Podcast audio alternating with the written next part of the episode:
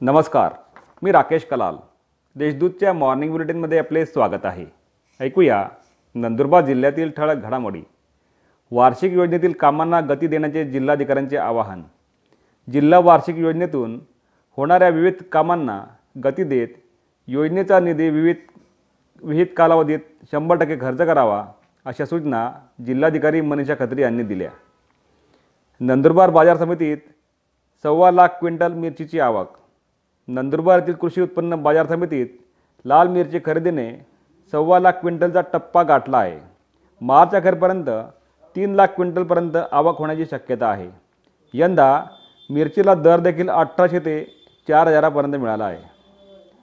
किरकोळ कारणावरून मारहाण सत्तर हजाराची चोरी रस्त्यातून बाजूला होण्यास सांगितल्याचे राग येऊन दुचाकीने जाणाऱ्या एका किराणा दुकानदाराला लाकडी काठी व लोखंडी सळ्याने मारहाण केल्याची घटना नंदुरबार शहरातील बिस्मिल्ला चौकात घडली.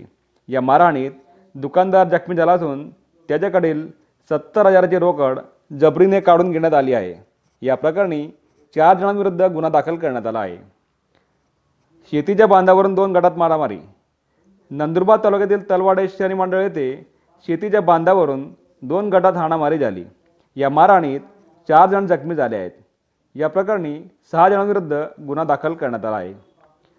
रेल्वेच्या धडकेने एकाचा मृत्यू. रेल्वे गाडीने दिलेल्या धडकेमुळे अनोळखी इसमाचा मृत्यू झाला.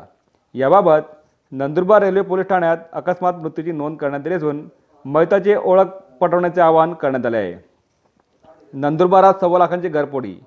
नंदुरबार येथील राज सिटी नगरात नोकरदाराच्या घरी चोरट्यांनी घरपोडी करून सुमारे सव्वा लाख रुपयांचा ऐवज लंपास केला.